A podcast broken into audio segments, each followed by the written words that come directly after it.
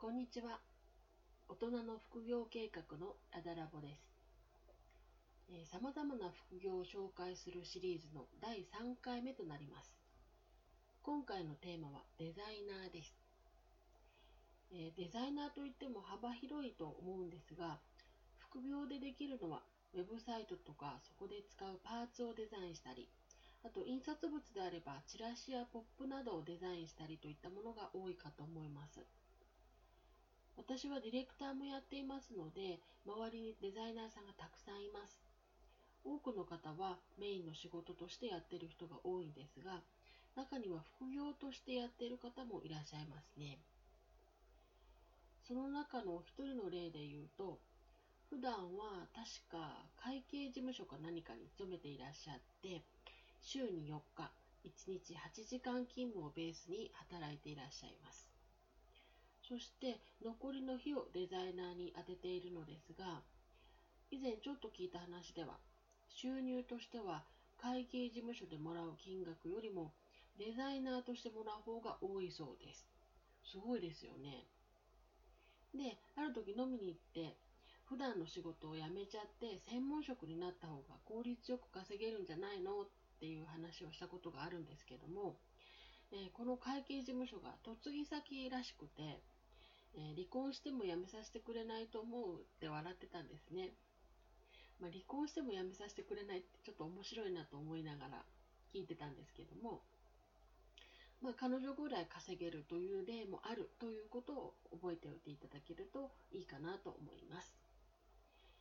でさてさて、えー、彼女がデザイナーとして成功しているわけでもあるんですけれども、専門職でデザイナーをやるという方と違って、副業でやれやるのであれば、割り切りが大切かと思うんですね。えその理由はデザイ、デザイナーさんに必要なのはセンスとスキルだからです。このセンスっていうのは必ずしも芸術的に素晴らしいデザインができるという意味ではなくて、もっとトータルの意味で言っています。というか、むしろ素晴らしい芸術的なデザイン力を持っているっていう方よりもクライアントの要望を聞いてそれを形にするっていうセンスに長けている方が仕事としては来やすいんですね。他の仕事でもそうなんですけど芸術的なセンスはいいもののこだわりが強いっていう場合クライアントの要望よりも何と言いますかねこう芸術的な完成度を求めてしまうので結果的に効果のあるものっていうのはできないことが多いんですね。で、やはりクライアントさんが求めるのは美しいサイトではなくて、えー、例えば売上が上がるサイトとか、会員が増えるサイトなわけで、それを実現するのに、えー、芸術的センスっていうのは、まあもちろんある程度ないと困るんですけども、そこに縛られてると融通が利かなくなってしまうというのがあります。えー、なのでセンスっていうのは、えー、デザイナーとしてのセンスはもちろんなんですがビジネスとして仕事をしていくためのセンスも大切だということですね。でクライアントの要望を正しく形にする力があれば例えばウェブサイトに使うバナーだけしかデザインしないとか YouTube なんかを検索するとずらっと最初に並ぶあれをサムネイルと呼ぶんですけどもこの画像を作るだけでも副業であればある程度稼げます。えー、そうですね、YouTube のサムネイルなんかは1枚1000円から2000円ぐらいでやってる方が多いかと思うんですけども、えー、しかも毎日動画を上げるっていう YouTuber さんが多いので、こうなるとクライアントが1人だけでも、えー、1000円だと3万円、え2000円だと6万円月に稼ぐことになりますので、これだけである程度稼げることになりますよね。ということで、センスはすごく大事です。えー、続いて、スキルの方ですね。えー、ウェブデザイナーは、あの以前はね、本当にデザインだけをやってればよかったという時代もあるんですが、今はコーディングもやって納品するというのが主流になってます。えー、コーディングってあんまり聞かないかと思うんですけども、HTML って呼ばれる、まあ、専門用語を使ってサイトを形にしていく作業なんですね。デザイナーとはデザインとはちょっと性質が違うものです。でこれを web デザイナーに求められるられると突然ねこう難しくなって厳しくなってしまうんですね。それから HTML や、まあ、他にも関連する用語がいくつかあるんですけれどもこれって定期的にめちゃくちゃ進化するので、えー、副業としてやっていて最新情報を常に追っていくっていうのは結構大変なことになります。えーと、そこで、えー、ウェブウェブデザインをやるけれどもワードプレスに限るっていう形で稼いでるデザイナーさんが最近増えてますね。とこれは副業だけじゃなくてプロのデザイナーさんでもそういう方がいらっしゃいます。でワードプレスの広がりってすごくて、えー、私のこの大人の副業計画のサイトもワードプレスで作ってるんですけれども、えー、全ウェブサイトの確か35%ぐらいがワードプレスによって作られているそうです。それだけニーズが高いので、専門でやるといっても十分に仕事があるということになるわけですね。そして、ワードプレスは基本構造はもうできているものですし、えデザイナーが入ってくれ入っていればあのワードプレスで実現できないような無茶な注文は受けてこないはずなのでかなり作業的には楽になるんですね。えーと、例えばメールフォーム1つにしてもえ普段普通に作るんであればフォームを作って送信者には確認メールと返信メールを送って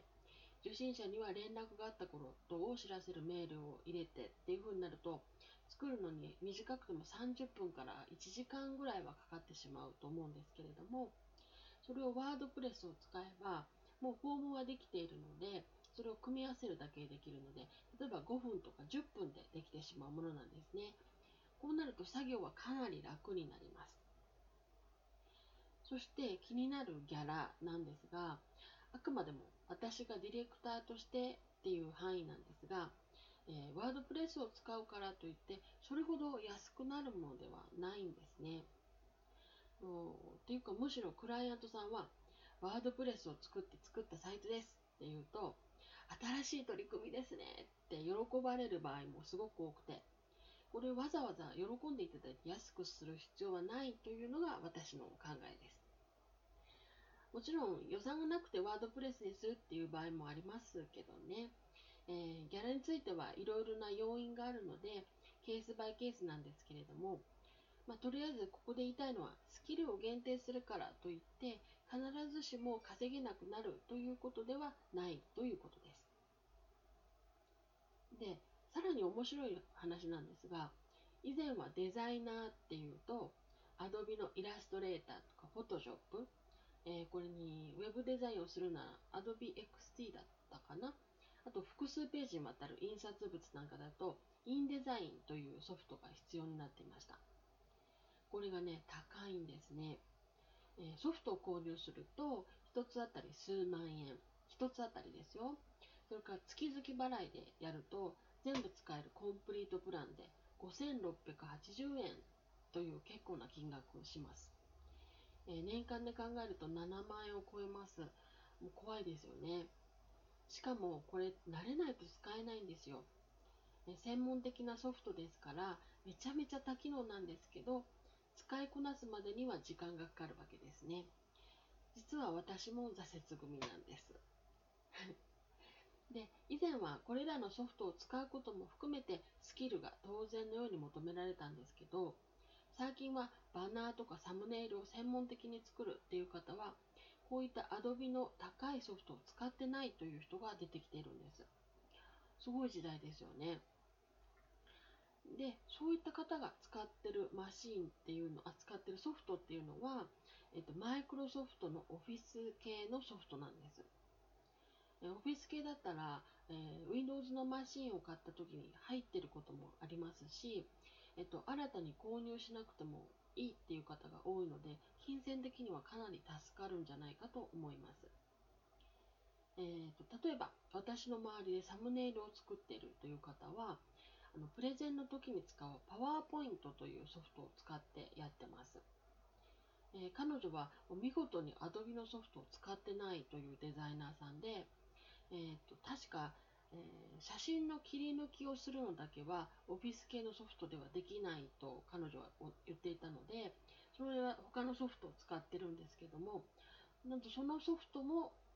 無料なそうなんですね。と言いつつですね実は私もちょっとだけデザインを担当しているクライアントがいまして、えー、そこでは8年にわたってデザイナーとしてのみ関わっていました。えー、新聞のような媒体で、えー、毎月メールで1万人以上の会員に配信するというものだったんですけど、この時使っていたソフトは Word なんですね。それを PDF にして納品して配信するという形をとっていました。あ人のことは言えないんですけどね。まあ、とにかくこういう方法もあるということです。ということであまとめに入らせていただきますけれども、まあ、副業としてデザイナーをやることは十分に可能だということです。大切なのはセンスとスキル、そして自分のできる範囲をしっかりと割り切って、あれもこれもと欲張らないのがポイントかもしれません。この割り切りの部分に関しては、えっと、副業でやる際の肝になる部分でもありますので、また別の機会にも改めて紹介できればと思っています。えー、本日も最後まで聞いていただきありがとうございました。え、大人の副業計画では同じ名前でサイトも運営しています。大人の副業計画と検索していただければ、えサイトが出てくると思いますので、お暇な時に見ていただくとともに、え質問とかこの音声で話してほしいことなどありましたら、メールでお送りいただければと思います。本日もありがとうございました。